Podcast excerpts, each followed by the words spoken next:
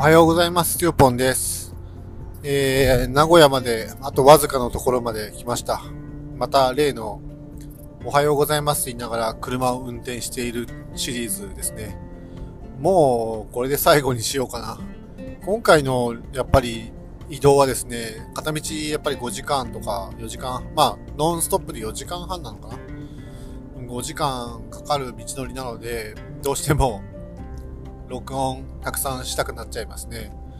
あのーまあ、眠気覚ましもなるしですね、やっぱり話をするために、あのー話を組み立てる、まあ、どっかでも言いましたけど、まあ、それ、それ自体がですね、とてもあの、眠気覚ましに効果的なので、アウトプットをすることでですね、あのー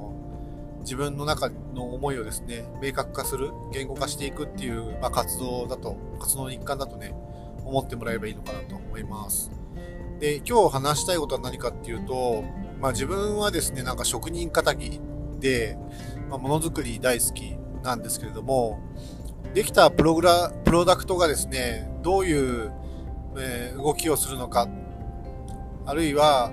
うんプロダクトの良し悪しっていうのがですね、どこで決まるのかっていうのがですね、他の人とちょっと感覚が違うのかなって思ったりしてしまうことが多いっていうことですね。自分はなんか、あの、方法論みたいなのがものすごく大好きですね。まあ、例えば、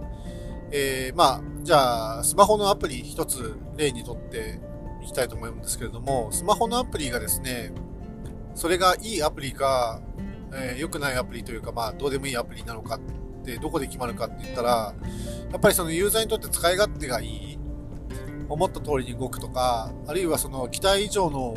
動きをするとか、機能があるとか、まあそういったところでそのアプリのですね、有用、有効性とか価値を見出すわけじゃないですか。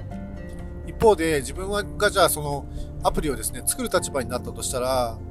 えーどこにその 価値を見出すかっていうとですね、なんか自分の中で勝手に優先度が決まっちゃうのがですね、やっぱりどうやってそのアプリを作るか。で、さらにその方法論みたいな、まあ、そういうところにですね、どうもフォーカスしがちなんですよね。あのーアプリを開発するときって、まあ、いろいろフレームワークとか使うと思うんですけど、やっぱりそのフレームワーク自体をですね、自分で考えるのもとっても好きだし、あのーまあ、今後のですね、例えば開発保守性を考えたときにですね、その単体テストプログラム、単体テスト環境がですね、きちっと構築できていること。で、それらのその単体テストが、必ずその、100%のテスト達成率を持って結合テストに突入してくること。まあ、そういう、すなんか、仕組みという、えっと、なんだろう、開発のあり方がですね、なんか、とてもその素敵というか、あの本当に数学のですね、えー公式がですね、きちっとこう、なんか基礎から組み立てられていくようなですね、そういうなんか、ある種のなんか、うんなんだろうな、し神秘眼じゃなくて、ななんて言ったらいいんですかね、あの、神秘的なものを感じるんですよね。まあ、だからこそ、あの、ちゃちゃっと適当に、あの、プログラムコードをコピペしてきてですね、作るなんていうことは自分の中ではまずありえない。えーなぜならですね、その、コピペしてきたプログラムコード、別にコピペしてもいいとは思うんですけれども、あのコピペをしたからにはですね、そのコードはコピーした瞬間からその人のものになるわけなので、えーその人のものになるってことはですね、そのプログラムに対する責任をあなたが負わなきゃいけないっていうことになるわけなんですよね。コピペしたコードが自分の思った通りに動かないから、そのコードを書いた人も責任するってありえないじゃないですか。じゃあ、そのコードに対して責任を持つってことはどういうことかっていうと、そのコードをですね、真に理解して、で、テストをしっかり行って、自分の期待する通りの動きが本当に達成できているのか、あるいは、えっ、と、例外ケースみたいなものをたくさん考えたときに、それでもそのプログラムコードっていうのは、ロバストな動きをしていくのか、そういうことがすごく大事で、プログラム、そのシステムを構成するですね、プログラムの一つ一つ、あるいは、モジュールといったものがですね、あのーその中で基本的にそのテストをですね、あの、完遂して、クロージングしてる状態でなければですね、組み立てていっても、どっかでその歪みというのは生じることになるわけですよね。もちろんその、すべてのプログラムないしはモジュールが、えー、単体テストをですね、パスしてきて、それらを100%の状態で積み上げたからといって、そのシステムに不具合がないっていうことにはならないわけですよね。それは、えー、必要条件ではあるけれども、前提条件にはならないはずです。で、じゃあそういうのって、あの、プログラム開発を全く知らない人あるいは、その分野に関しては、自分は専門外であるとか、また、はたまた、その部分、自分にとってはどうでもいいって考えてる人から見るとですね、そのプロダクトが、いくらで、いつまでに出来上がるか、そのことだけがとても気になるのであって、その中で取り行われているその方法論、開発手法だとか、えー、コンセプト、テストのあり方とか、保守性だとか、そういったその、まあ、いわゆる一般的なその、システム開発エンジニアリング的なですね、話っていうのは、ほんと興味がないわけですよね。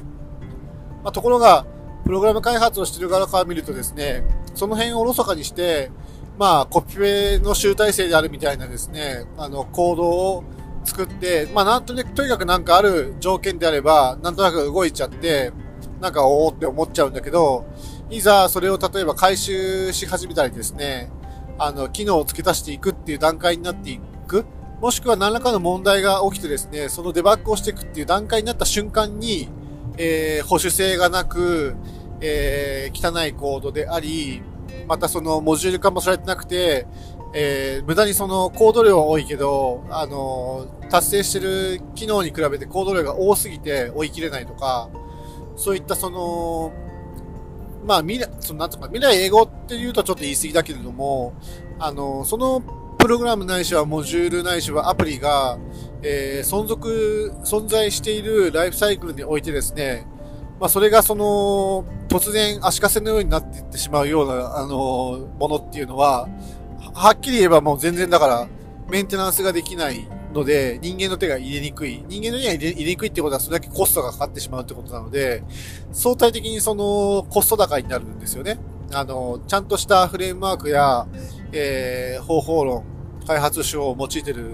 開発物と比べてですよ。比べて、あの、結局はコスト高になっていくっていうことなんですよね。ただ、やっぱりどうしてもその世の中の目線、つまりプログラムミングプログラミング開発のことを全く知らない人間からとってみると、えー、そこって見えない部分で、じゃあその分をですね、こうやってこうやって開発していくと、あの、この後の保守性がすごくいいんですとかっていう説明をしたところでですね、ピンとこなかったりするわけだし、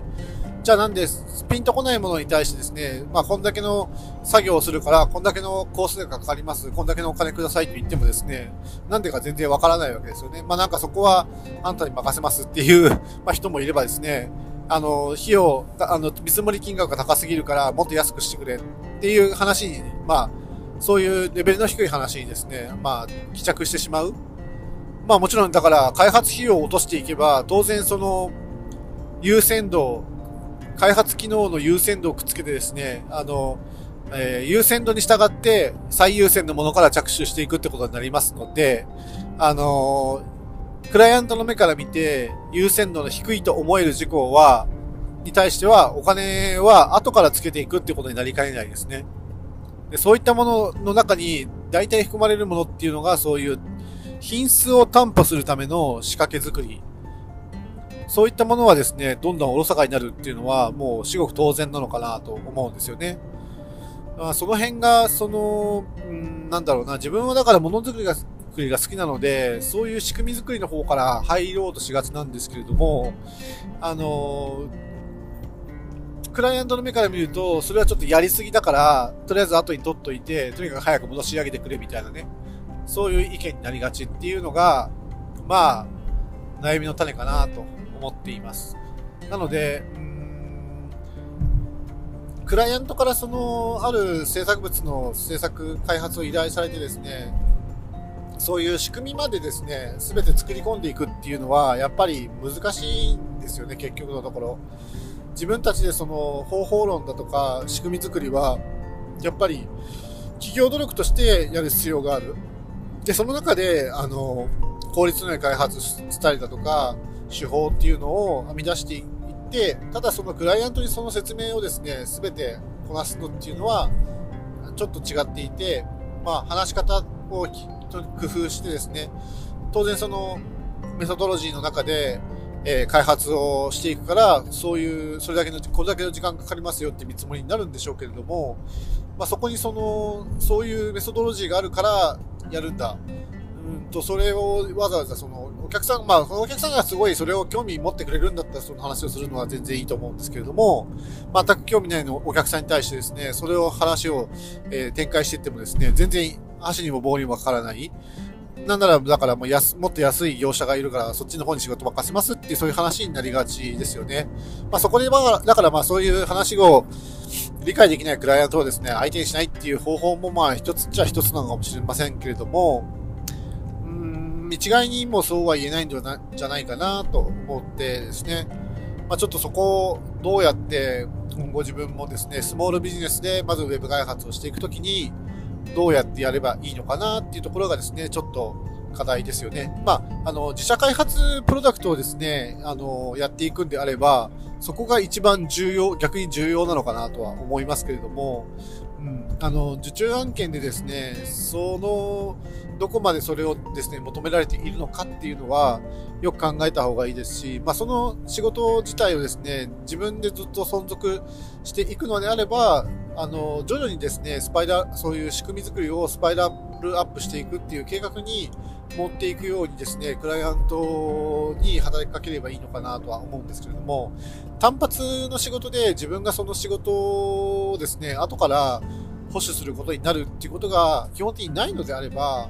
まあそこまでのことをね、やる必要性はね、ないというふうに判断して、優先度が低いことだから、まあそんなことはま考えずに、ただゴリゴリコピペしてコード作って、まあテストは一応責任持ってやるけど、後のことは知らん、